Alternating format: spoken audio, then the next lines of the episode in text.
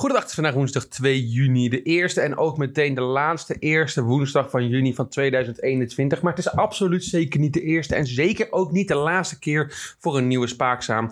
Aflevering 55 alweer. Pot, ik zeg alles fris deze keer. Deze keer gaan we gewoon door.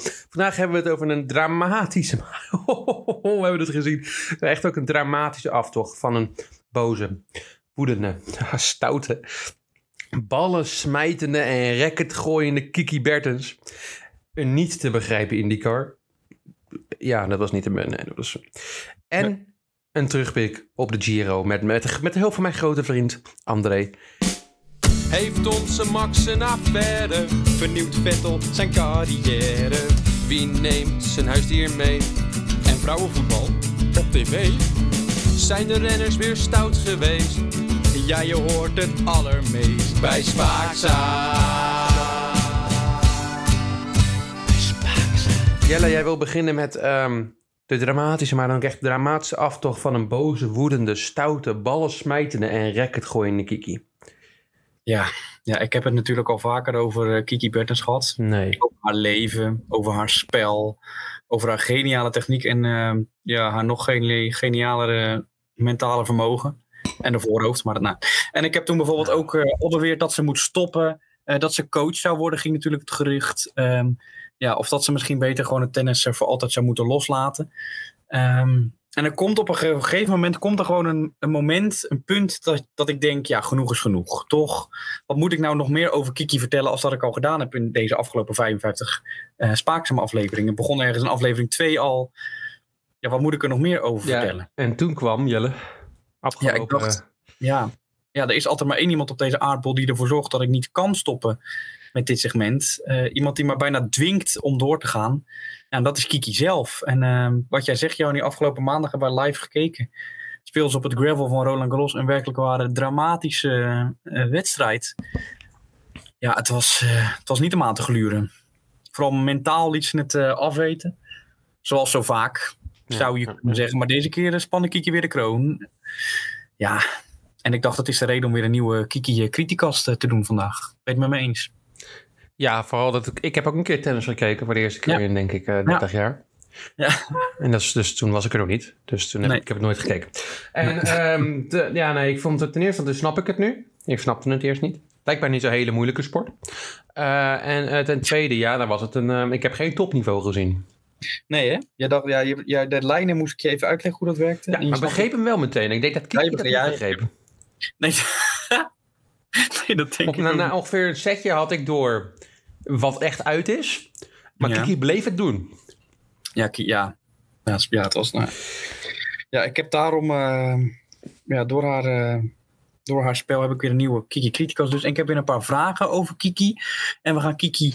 over de wedstrijd. En we gaan Kiki ook nog iets beter leren kennen als dat we haar al kenden. Nou. En ik weet nog, Jannie, wij zaten er maandag. En dat was game 1. We zaten samen te kijken. En we begonnen nog vrij positief over hoe Kiki speelde. Ik heb een geluidsfragmentje voor ons. Okay, hoe wij daarop reageerden. Van Kiki beleefden. Dan moet je toch naar voren stappen. Kan ze weer een hele initiatief weg. Dit is goed. Uitstekend gedaan. Met intentie. Dat is goed hoor. Ja, deze netjes. Je moet dat vergeven dan. Je moet complimenten voor... Ja, bijna een nieuw segment was bijna geworden. Complimenten voor Kiki. Maar kort daarna ging het echter al snel bergafwaarts. Kiki ging belabberd spelen. En werd ook meteen gebroken in de eerste game. Hebben we ook een geluidsfragmentje van live verslag van de twee kenners. Die scheidsrechter moet ook denken bij welke wedstrijd hebben ze maar neergezet. Dat is die derde fout al, hè? Ik weet het, ik heb 6 punten. Hoeveel fouten mag je hebben? Zoveel als je wil natuurlijk, man. Nee, maar het helpt niet mee. Nee, het helpt niet mee. Dus dat... Nou, en de eerste game. Weet je dat ze niet door de bal heen beweegt en dus is het een amperings-break? Jongen. Ja, Kiki verloor meteen ook na de eerste game. Die zelfs serveerde meteen dus een break achter. Verloor ze de eerste set met maar liefst 6-1. Had trouwens 6-0 moeten zijn, maar nou ja. Soms heeft Kiki ook wel mazzel. Haar tegenstander won die set heeft die set 31 punten gewonnen. Maar hoeveel punten hiervan, eerste vraag, kwamen door Kiki zelf? Oftewel, hoeveel unforced errors sloeg Kiki? Is dat antwoord A 9, antwoord B 11, antwoord C 15 of antwoord D 18? Antwoord C. Oh, sorry, ik heb meteen antwoord gegeven. Antwoord C. Oh. D. Ja, het is inderdaad antwoord D. Och, ik had nog een beetje... Nou ja. 31 punten, 18 mishits. Dat de eerste, nou, je hoort het ook in het geluidsfragmentje. De eerste 6 punten gingen er 3 valikant de mist in. Ja. Ja, het was gewoon, Kiki speelde laf, dat ten eerste. Er zat geen diepgang in haar spel. Er zat geen tactische keuzes in. Ze ging niet naar voren. Ze zette geen druk op de tegenstander die voor goed fatsoen nummer 76 van de wereld was volgens mij. Dus we hebben het niet over een bepaalde topper. Even wie dan die tegenstander was. Ja, wie kent haar niet? Herkoch. Ja, ik dacht dat ze verbrand was, maar er zat dus tape op de schouders. Dat ook hele leuke tatoeages. Maar ja, nou ja. Maar Kiki werd dus in die wedstrijd, en dat was misschien wel terecht, werd ze heel vaak boos. Jannie, je hebt een paar dingen gezien. Kan je het uitleggen wat ze onder andere allemaal deed voor leuke, spannende dingen? Nou, de eerste die mij opviel, en dat was toen ik was op dat moment bezig met iets anders, en toen stuurde hij een filmpje naar mij door, van Kiki die door haar eigen schuld de set verliest. Ja, vervolgens de racket oppakt. De arm in een scherpe manier omhoog beweegt. Houdt hem vast boven de hoofd. Ze kijkt of iedereen kijkt omheen. Zet een paar stappen naar voren. Kijkt nog een keer en smijt dan de racket knijterhard op de grond. Alsof het een klein kind was. Die op dat moment de aandacht zocht van het publiek. En pas toen ze keken dacht ze... Nu moet ik het even doen, want dan kan ik mijn punt maken. Nou, potverdorie, ze heeft de punt gemaakt hoor. Nou, daar punt heeft u niet echt genoeg van. Maar anders wel. Ja, ik heb de hele wedstrijd nog een keer teruggekeken vandaag. Lang is het. Dat doe je dus al 2 uur of zo. Ja, ik wilde tellen hoe vaak het in beeld was dat Kiki zeg maar boos werd. Ja. Dat was 5 keer. Maar je ziet ook een paar keer dat ze ook de bal wilde wegsmijten. Dat was de derde set. Ja, klopt, maar dat spraken op tv vaak heel snel over. Dus dan zag je het net niet. Maar Kiki deed ook allemaal rare dingen. Ik zal het op Instagram zetten. Ik heb ook nog een mooie een analyse van ballen die Kiki had kunnen slaan wat ze vervolgens niet gedaan heeft. Dat zal ik op Spaakzaam Instagram zetten. Ja, dan zie je er aan in een hoekje staan en dan beweegt ze zo op en neer zo. Hup ze zo. Yep. Oh ja, dat zo, ja. Ja, dat was heel raar. Heel raar dat je denkt, wat doet ze? Waar was ze? En dan zag je die coach ook zo kijken naar coach. Ja, coach. Ik wilde, ja. Samen met die vent van die fysiotherapeut. Dus dat je denkt, ja, misschien moet je een echte coach weer gaan zoeken. Maar daar gelaten. En die zitten ook te kijken van, ja wat doet ze? Wat is Kiki aan het doen? Wat moeten we hiermee? Ja, wat moeten we hiermee? Maar ja, we gaan door naar set 1. Want ze had dus het 18 unforced errors, moet ik zeggen. Maar waar Kiki heel goed in is, heb ik jou ook een beetje proberen uit te leggen. Waar de laatste tijd, als ze nog iets kan bereiken, is het volgende: serveren en snel een punt maken met de voorhand. Ja, zeker. Maar hoeveel percentage won ze op haar eerste service, denk jij, in set 1? Is dat 24%, 32%, 41% of 55%? A. Nee, het is dus nog antwoord B. Maar ik dacht misschien is het helemaal... Oké, het is niet zo erg als ik dacht. Nee, het is 32%. Dat is niet heel best. Maar in die tweede set die ze dus won, ook vrij redelijk, ging dat omhoog naar 56%. Dan denk je, als je dat vasthoudt... Toen kantelde de wedstrijd ook. Haar tegenstander werd op een gegeven moment bang voor een bal. Zo'n fragmentje, daar komt die bal naar haar toe en dan schrikt ze helemaal. Heb ik ook... dat ook grappig. Ja, maar ze verloor dus de eerste met 6-1. Toen won ze gewoon met 6-3. Dat je denkt, niks aan het handje. En toen kwam de 6-4 en toen ging het helemaal mis. Ze verloor dus de eerste ronde. En dan denk je naar zulke slechte resultaten dit hele jaar. Ze heeft alleen van de 17-jarig meisje gewonnen. En van een of andere Wang Chichung Chuxua uit China. Zou je denken, daar is geen geld mee te verdienen. Kiki verdient niks meer met tennis. Ze moet wat anders gaan doen. Maar hoeveel zou Kiki toch nog verdienen met tennis? En dan gaat het per maand. Is dat antwoord A, €841. Antwoord B, €11.454. Antwoord C, €47.398. Of antwoord D, €63.461. C. Antwoord D. Het is antwoord C. Ja, potverdorie, Freker zegt on the point. Ja, dat is een onderzoek van loonwijzen op basis van gegevens van de WTA, de Nu Sport, Sportnieuws en nog meer websites. Dat houdt in dat ze dus per jaar gemiddeld €568.000 verdient. Per maand dus die 47,398. Per week 10.000 en per dag €2187,60. Zijn dagen dat ik het niet verdien, zelfs met deze podcast niet. Oh, dan moeten we even over je contract hebben, want Freek en ik zitten wel op dat. Maar... Oh. Of had ik dat niet moeten zeggen, Freek, oké, nee. Ja, wij verdienen ook dat niet in een dag. Okay. Wat denk je dat is trouwens over de hele carrière? Doe eens een gok, gewoon een open vraag. 10 miljoen. Ja, Ja, klopt. Dat je me dat al een keer verteld heeft. Oh, dus 10,5 miljoen heeft ze verdiend. Maar dan nog een vraag. Hoeveel hiervan verdienen ze aan haar boek? Antwoord A, €16,99. Antwoord B, €38,98. Antwoord C, €77,94. Antwoord D, €155,88. Ik wil nog een beetje hoog inschatten, dus A. Ja, dat is het laagste. Ja, dat klopt. Oké, Freek. Ik zeg antwoord B. Ja, het is antwoord B. Je bent lekker Kiki-kenner. De Kiki-kenner van Spaakzaam. Ja, dat is op basis van de gegevens van een bekende boekenzaak. Gaan we even reclame maken. De Vries van Stockholm uit Haarlem. Er is een bekende podcaster werkt daar. En die heeft gegevens met ons gedeeld. Blijkt dat diegene van het boekenwinkel zelf het boek gekocht heeft. En één iemand anders. En dan kom je op het boek kost €16,99. Doe je keer 2, kom je op €38,98 uit. Een goudmijntje. Maar dan zijn we ook nog aan het denken, misschien heeft Kiki dat boek zelf gekocht en dan houdt het wel op. Dan is het wel €16, want dat gaat van de eigen rekening af. Ze krijgt, dat komt zelfs in de min terecht. Ja. Want dan gaan royalties gaan naar de uitgever. En als het een paperback is, dan krijg je er helemaal niks voor terug. Nee, dat is waar. Maar onze analist, onze boekrecensent, die heeft ook een boek gekocht. Hè? Dus dat telt dan ook mee in de... Ja, daarom zeg ik €16. Nee, maar... Oh, zo. Ja. Ja, jij wil gewoon je gelijk hebben. Ik wil wel een half punt. Ik ga het met de jury overleggen, ik kom er later op terug. Ja, ja, ja, goed, ja. Ja, dan. Ik moest hiervan kreunen. En dan komt de vraag, welke kreun van deze 4 geluidsfragmenten is van Kiki? Oh, God. Komt de eerste. De tweede. De derde. En de vierde. Doe die vierde nog één keer alsjeblieft. Het is de eerste. Nee. Nee? De vierde. Het is de tweede. De tweede. Deze. Komt die nog een keer? Het is de minst duidelijke, denk ik, van allemaal. En je hoort helemaal niks. Kan je niet horen dat geluidsfragment? Ja, het is... is het meer. Geluidsfragment nummer 1 was Zvonareva. Wie kent haar niet? En het derde geluidsfragment was Azarenka. Dat nog steeds. En de laatste. Ja, wie denken jullie dat was? Ik kan hem nog een keer laten horen. Dat ben ik. Ja, dat ben jij. Ja, ik heb mijn eigen stem ook. Dat ben ik dat? Maar dat is... Ja, dat was live tijdens de wedstrijd. Deed je even Kiki's stem.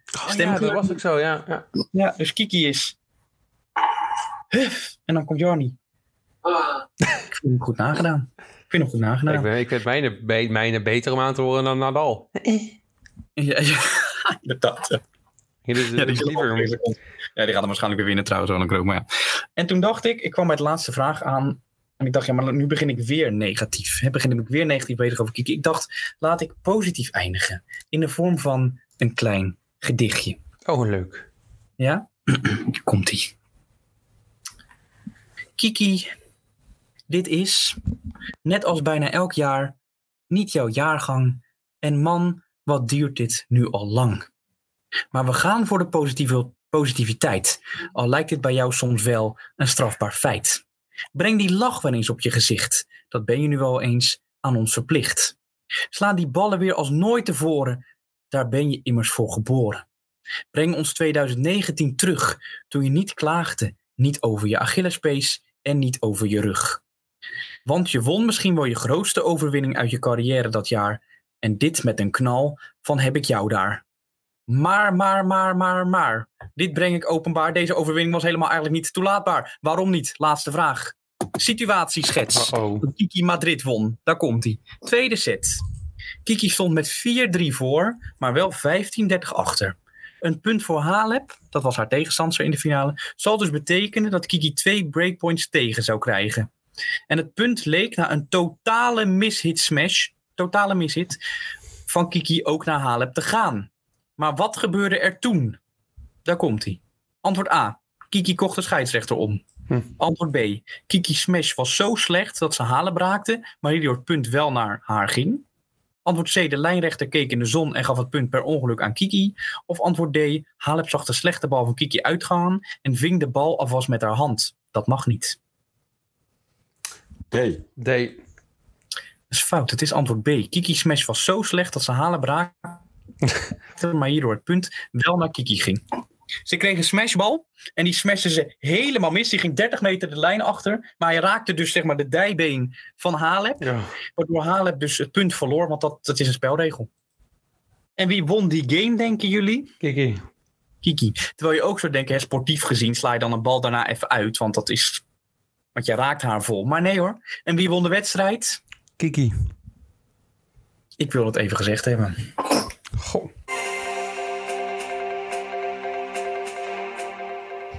Ik ben toe aan het korte nieuws.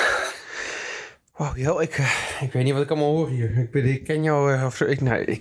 Ik denk dat we het beste kunnen stoppen met... dit was de laatste keer dat we Kiki besproken hebben in deze podcast. Misschien wel, ja. Want het is... ik ben er klaar mee. Ze krijgt heel veel aandacht van ons, wat eigenlijk nergens op slaat. Nou, ze verdient het eigenlijk niet. Eigenlijk verdient ze het niet. Complimenten voor Kiki is meteen van de baan. Over complimenten gesproken.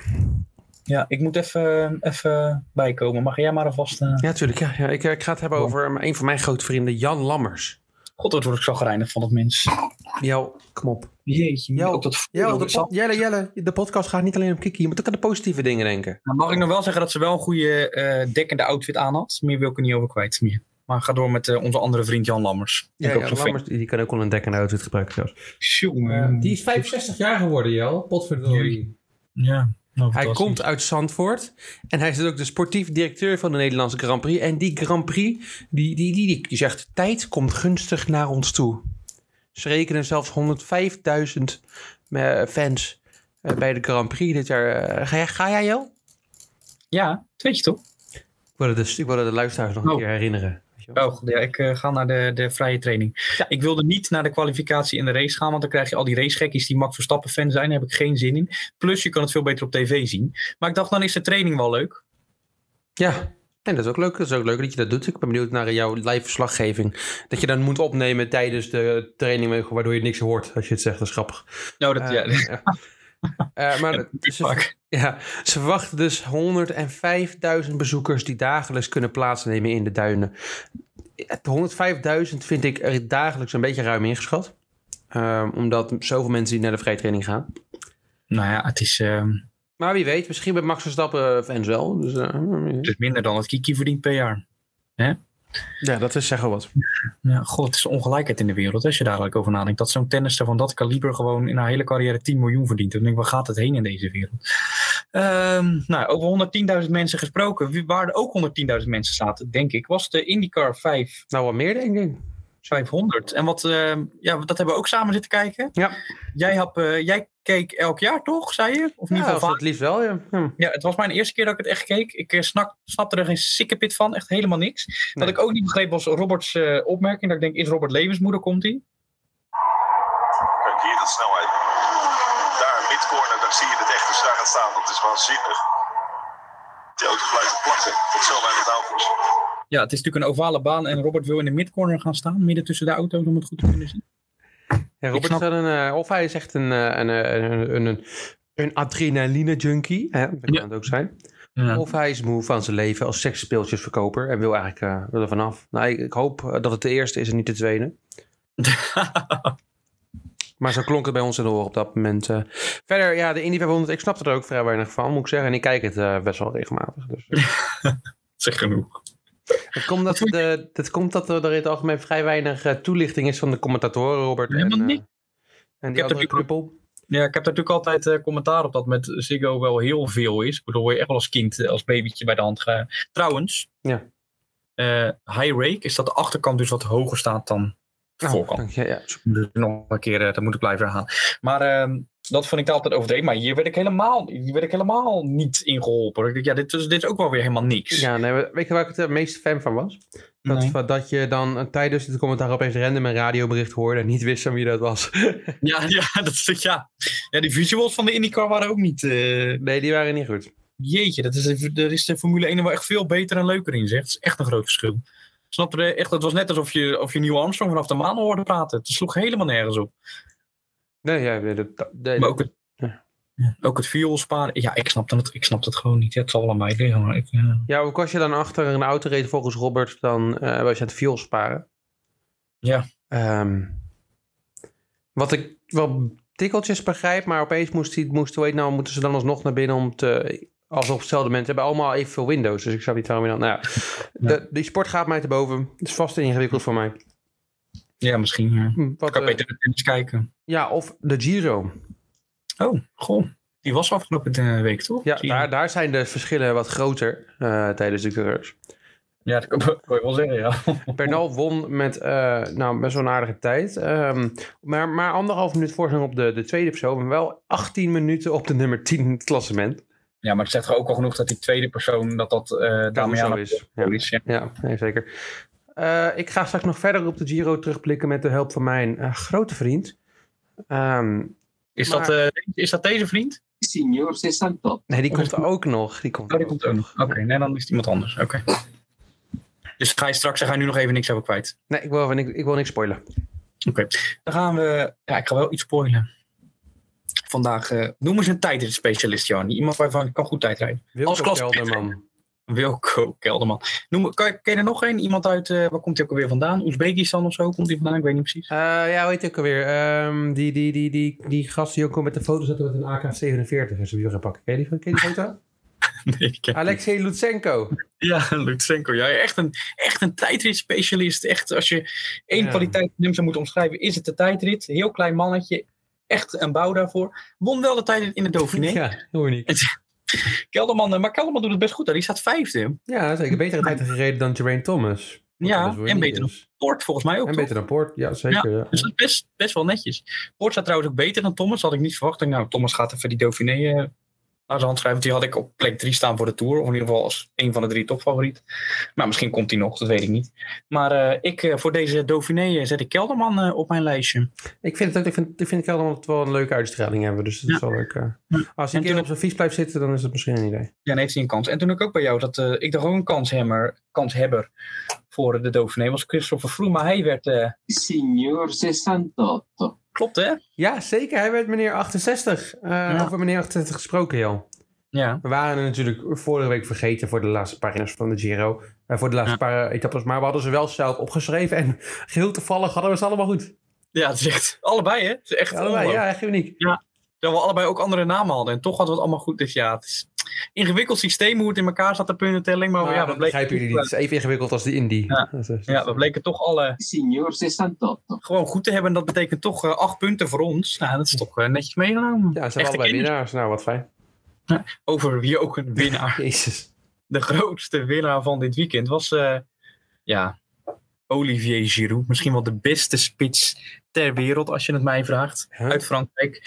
Won met Chelsea de Champions League door met 1-0 te winnen van Manchester City. Wat een dramatisch. Niet eens. Ja, maar 0 doelpunten van het WK. Waar komt jouw fascinatie met Olivier Giroud opeens vandaan? Dat hebben wij uitgezocht, Johan. Hij was bronzen schoen op het EK. Dat heb jij ook. Het WK. Op het WK had hij een hele belangrijke assist op Mbappé. Was het volgens mij voor de 4-1 op een bepaald land. Ik weet even niet welk land. Kroatië. Ja, was Kroatië? Nee, dat is niet Kroatië. Nee, het was niet Kroatië. Welk land was dat nou, joh? Nou, maakt ook niet uit. Ja, het is gewoon...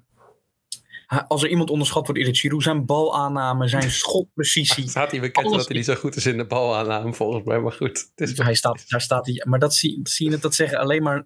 non-kenners. Oh, oké, dat is het, ja. Hey, je moet daar echt verstand van hebben om dat echt te kunnen zien. Ja, vindt hem gewoon leuk omdat zijn haar altijd heel netjes zit. En dat is helemaal niet waar.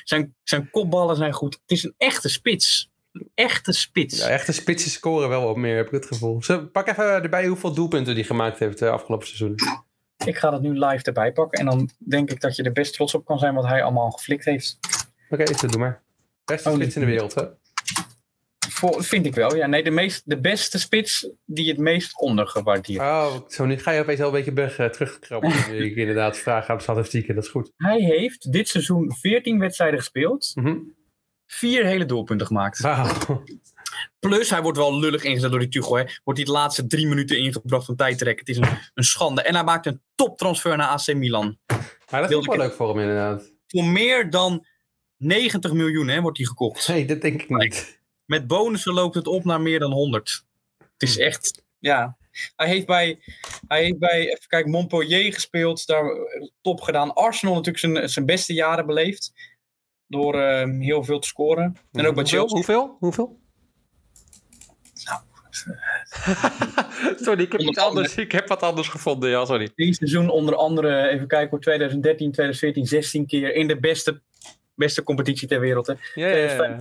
16 keer in 2017, 12 keer. Ja, en dan voor een geen eens altijd basisspeler, kan je nagaan. Ja, is het gewoon een topper. En als... hij is wereldkampioen. Zeker. En hij heeft de Champions League gewonnen. Hoeveel spitsen kunnen dat zeggen? Vrij weinig, maar wat veel spitsen, ook weinig spitsen kunnen nazeggen, is dit statistiekje die ik net gevonden heb over Olivier Giroud. Jelle, let op. De French en Chelsea striker Olivier Jonathan, dus de tweede naam trouwens, Jonathan Giroud, holds the record of playing for a complete 90 minutes in the football match without touching the ball. Ook 566 minuten op het WK gespeeld. Geen schot op doel. Ja, maar toen heeft hij... Dat was dus tegen Argentinië, dat hij die geniale... Dat was de 4-2 tegen Argentinië. Oh, dat was het, ja. Hij gaf toen een steekpaas waar zelfs Messi zoiets van had van... Nou, hoe doe je dit? Dat... Oké, dan gaan we verder naar het volgende onderwerp, Jel. Want ik denk niet dat we het hierover eens gaan worden. Vooral omdat jij niet kan kijken naar feiten. Ik merk gewoon het kwaliteitsverschil wat jij weet van voetbal en wat ik weet... dat het bij mij gewoon een stuk hoger is. Maar maakt niet uit. Hier... Paraguay, een hat-trick voor Giroud in 2017. Gewoon een hat-trick, hè? Gewoon echt een hat-trick. Hij speelde op alle 7 wedstrijden op het WK. Geen doelpunt. Hij speelde de finale van het WK, speelde hij ook. Hè? Speelde hij gewoon in de finale. Ja. Hij stond vooraan bij de Champions League op de foto. Ja, het is goed, het is goed. Ja, okay. Mag ik ook nog één ding? Hij heeft Zidane overtroffen als het gaat om...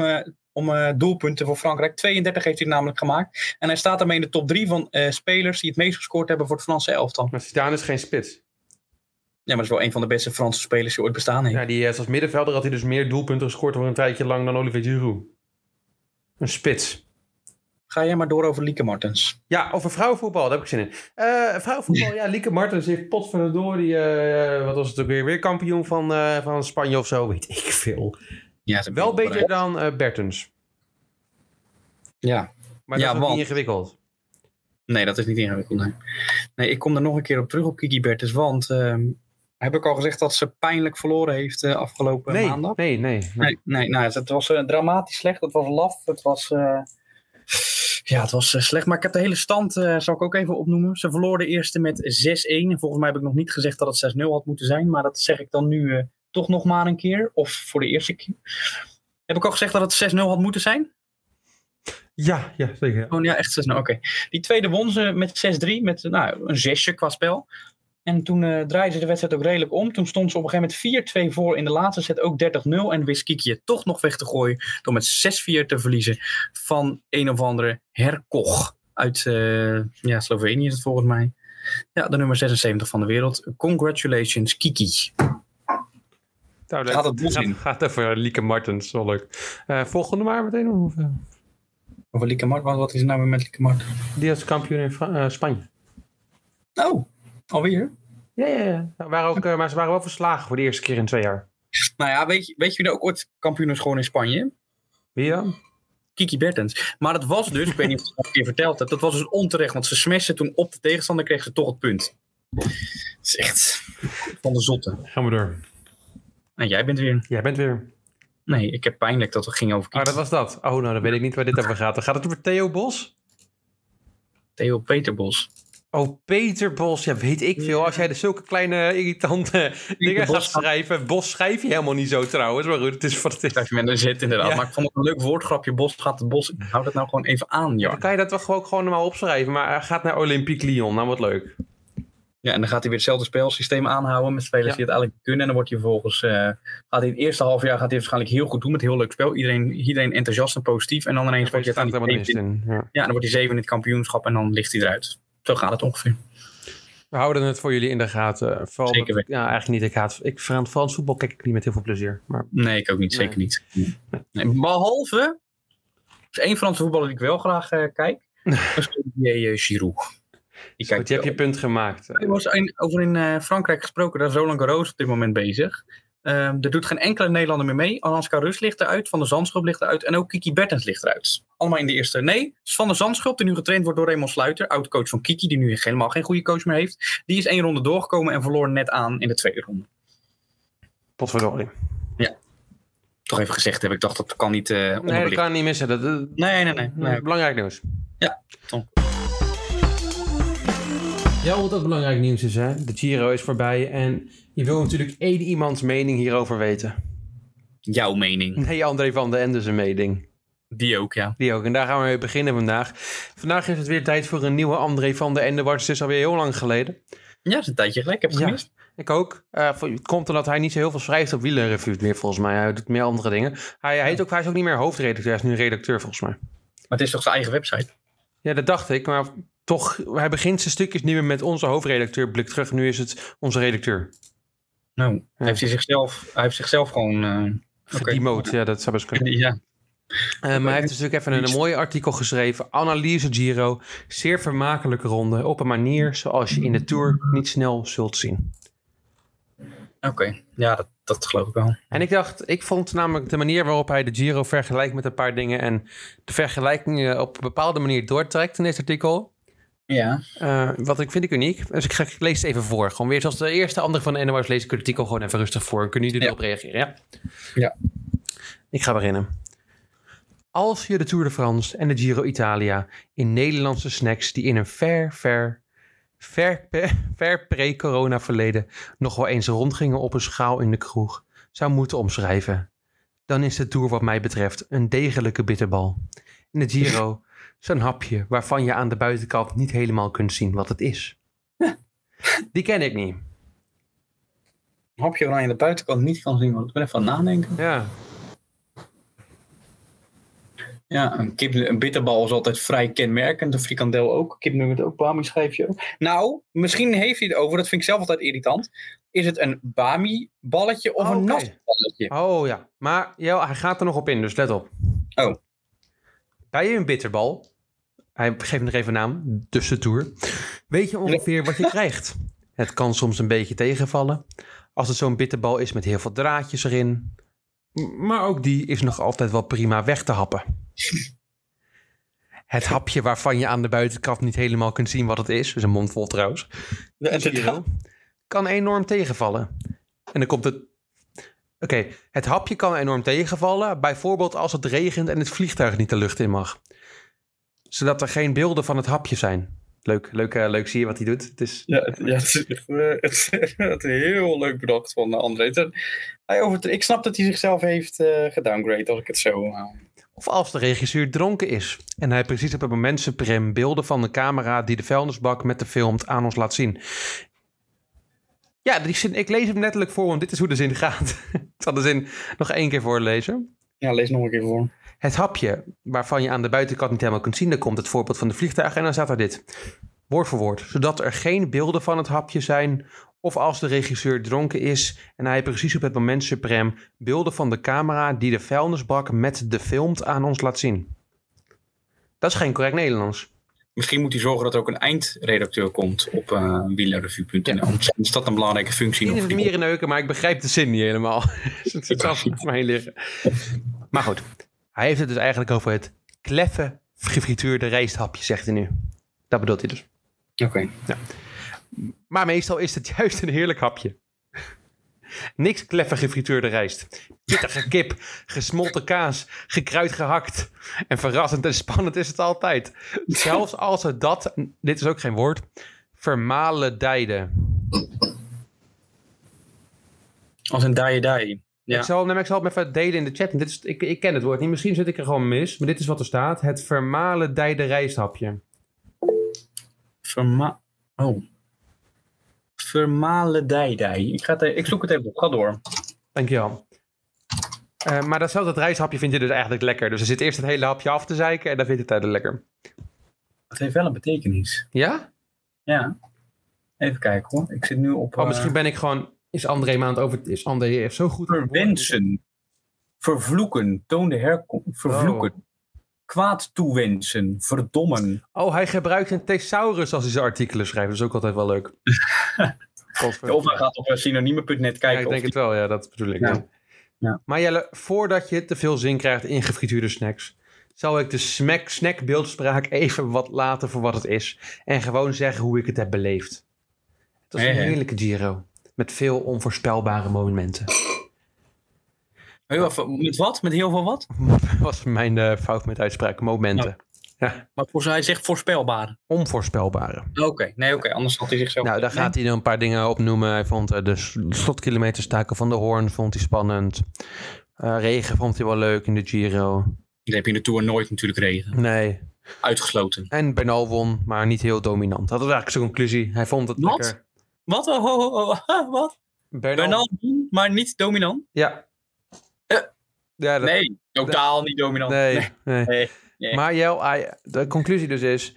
Hij vond het een geklef gefrituurd rijsthapje... die vervloekt is... maar wel die hij eigenlijk altijd wel lekker vindt. Ik weet niet wat ik... Maar ga verder. Want ja, hij heeft namelijk... ik wil helemaal aan denken wat ik voor deze podcast zou moeten doen... en ik heb haar al iedere keer uitgesproken... over Jeroen en Karsten. Ja. Nee, ik ben er geen fan van, maar André van der Ende heeft dus misschien het enige wat ik leuk vind aan Jeroen en Karsten gevonden in de hele wereld. Oh god. Ik ben namelijk even door de diepe krochten van André van der Ende's Twitter-account gebladerd. En in zijn Twitter-account is een thread van 2 Giro's lang, waarbij hij elk moment uitkiest, die krijgt hij voor betaald waarschijnlijk, wanneer Karsten Kroon het over dieren heeft. Echt waar? Dus ik dacht, laat ik een paar geluidsfragmentjes horen. Laat ik een paar dieren, uitspraken van Karsten Kroon jullie vertellen. En misschien zou ik soms een vraag, welk dier kan het zijn? Hè, wie weet, kunnen jullie het raden? Oké. Begin met de Giro van vorig jaar, want dat is ook leuk. Er zitten een paar leuke dingen tussen. De schaapjes zijn al geschoren, is de eerste uitspraak. Maar daarna wordt het steeds leuker. Schapen. Het gaat over schapen. Ja. Maar daarna gaat hij het over ezeltjes hebben. En dan zegt hij, kijk dan hoe lief joh. En dan denk je, oké, zijn er ezeltjes? En dit is een uitspraak waar ik me wel in kan vinden. Karsten over vissen. Hier kun je prachtig op forel vissen. Ik heb ook heel veel gevist. Maar op een gegeven moment vond ik het zielig worden voor de dieren. Dus ik ging maar zonder aas vissen. Oh, dat heeft je vader ook een keer met je gedaan, toch? Ja, dat is een beetje... dat denken wij hebben. Karsten Kroon over koeien. Schitterende beesten, hè Jeroen? Die zou ik wel een keer willen knuffelen. Nou, dat kan. Je hebt koeienknuffelcursus. Ja, precies. Misschien moet Karsten daarop gaan. Ja. Dan de uitspraak Karsten Kroon over een vogel. Een reiger. Leuk, hè? En dit is dan misschien, wordt het lastig. Dit is niet echt het dier, maar dit is een baddende pak van de T-Rex. Kijk, Jeroen. Een dinosaurus. Mooi, hoor. Ja, een T-Rex. Schitterend. En dan vraagt Jeroen natuurlijk... Een T-Rex? Ben je daar zeker van, Karsten? Zegt Karsten daarop. Nou ja, het is natuurlijk gewoon een man in een dinosauruspak. Ik zie het helemaal puur ook. Dan wordt het een feest. Want er zit er opeens een foto van. Ik kan hem even aan jullie laten zien. Van heel veel dieren. Oh, ik zal even op de camera. Je moet een ander focus die? Nee. Ja. Oh ja. Aan het ganzen of zo? Nou Jelle. Dat is een feest, want hij zegt... daar linksboven zie ik wat ezeltjes. Volgens mij staan er ook wat geiten tussen. Maar het zijn voornamelijk scherpjes. Oh. Hij ziet dat verschil, hè? Ja, dan gaat hij over... en dat is een conflict tijdens de Giro van vorig jaar namelijk. Tussen de koeien... Nee, dat is niet waar. Tussen Jeroen en Karsten. Karsten over koeien. Kijk deze dames nou eens lekker staan. In het zonnetje. Dan zegt Jeroen... er mag toch wel een paar kilo af. Och Jeroen, hoe kan je dat nou zeggen? En Karsten voegt toe dat ze vol slank waren. Nou, dan gaan we naar deze Giro, Jo. Want het was natuurlijk... Oh, trouwens, één laatste opmerking nog over de eerste Giro. Het was een zware Giro, want aan het einde zegt hij dit. Goh, ik dacht dat was het dat voor vogel. Maar het was dus een drone. Goed. Karsten had het zwaar. Dus ja, Karsten had er genoeg over te zeggen. Karsten zegt zelf iets... en dit is vind ik een beetje risicovol van André... want dit is een beetje risicovol. Daar lopen gewoon mensen, joh. Dat moet toch wel gek zijn? Hij zegt mensen zijn ook dieren... maar ik vind niet dat hij de regels wel een beetje aan het buigen is. Maar, in principe is het zo. Dat is waar. Wat ook zo is dat er een conflict was tussen de twee... Jeroen en Karsten. Karsten zei, kijk deze dames nou eens lekker staan... in het zonnetje, over koeien... Jeroen moet er dan meteen bij zeggen dat ze te zwaar zijn, te dik, denk ik nou. Ja, maar Jeroen weet wel veel over koeien af, hè? Ja? Ja, volgens mij wel. Oké, nou. Ja, voor mij is dat wel een... ja, nou ja, ga maar doen. Nou ja, Karsten was daar dus niet mee eens. Schapen noemt hij trouwens ook dames, Karsten. Nou, als het vrouwenschaapjes zijn, dan mag maar meestal noem je koeien alleen dames. Waarom noem je schapen geen dames? Dat zegt André van der Ende dan. Wel koeien, oh. Ja, daarom zeg ik dat ik deze... Maar een koe is toch eigenlijk al... Een dameskoe is toch eigenlijk een soort dubbel? Want een koe is toch al een dame? Of niet? Een stier is toch mannelijk? Moet je naar André sturen? Oké. Ik ga André... ja. Nee, oké. Ja. Nee, dan gaan we naar de Giro van dit jaar. Daar beginnen ze namelijk met een... dit is echt wel heel ver gezocht van Karsten. Er is lang een klein stukje waarbij je in een ooievaar zit. Echt letterlijk 2 seconden. Gaat hij meteen zeggen hoe er 15 ooievaars in zijn tuin waren... terwijl zijn vriendin hoogzwanger was. Okay. Oh, hij gelooft in dat sprookje. Dat bedoel ik. Maar ik vond ook wel heel... Hoe heet dat? Jeroen was de laatste aflevering niet bij Eurosport. Ja. Omdat zijn vrouw natuurlijk bevallen was. En dat ging Karsten Kroon even op een hele blije manier. Dat was heel grappig. Ja, eerst zei dus ook inderdaad van... je hoort misschien dat er iemand anders ben. Jeroen is er niet. Karsten, wat is er gebeurd? Jeroen is... zijn vrouw is bevallen. Daarom kan die er... niet bij zijn vandaag. Ik ben lekker enthousiast. Hij belde me vanochtend om 5:00. Dat ik mijn telefoon uitstaan. Ja. Dus toen had ik het niet door. Ja, dat is wel echt... Maar hij wordt enthousiaster van andere dingen, Jel. Namelijk van labradors. Oh. Volgens Karsten Kroon hebben labradors zwemvliezen tussen hun tenen. Is dat zo? Weet ik niet. Ik geloof het niet. Maar goed. Ga ik opzoeken. Dan gaan we verder naar het volgende. Dit is dus dezelfde... Een of andere van de Ende kwam erachter dat het dezelfde dinosaurusdialoog was van het jaar ervoor. Namelijk een T-Rex aan de zijkant. Dat zegt Karsten. En dan gaat Jeroen. Hoe snel kan jij dit soort dinosaurussen meteen kunnen onderscheiden? Het is trouwens waar. Echt waar, ja? De retriever heeft zelfs zwemvliezen tussen zijn tenen. Nou, dan is hij echt een kenner. En dat is, want het laat nog een keer blijken. Karsten moet namelijk lachen om een hond die tussen 2 paarden loopt. En dus een beetje die paarden aan het lijden is, lijkt het wel. Zegt hij, oh, kijk die hond daar. 2 seconden stilte. Volgens mij is dat een Australian Shepherd. Was het ook een Australian Shepherd? Ja, ik ken die honden ook. En ja, het lijkt erop. Okay. Dus Karsten, echt een kenner. Heeft Karsten honden? Moet het een keer vragen. Ik vond wel veel mailtjes sturen deze week. Mailtje André, mailtje... Ja, ga door. Ja, mailtje André, mailtje Karsten. Dat was het. Ja, dat...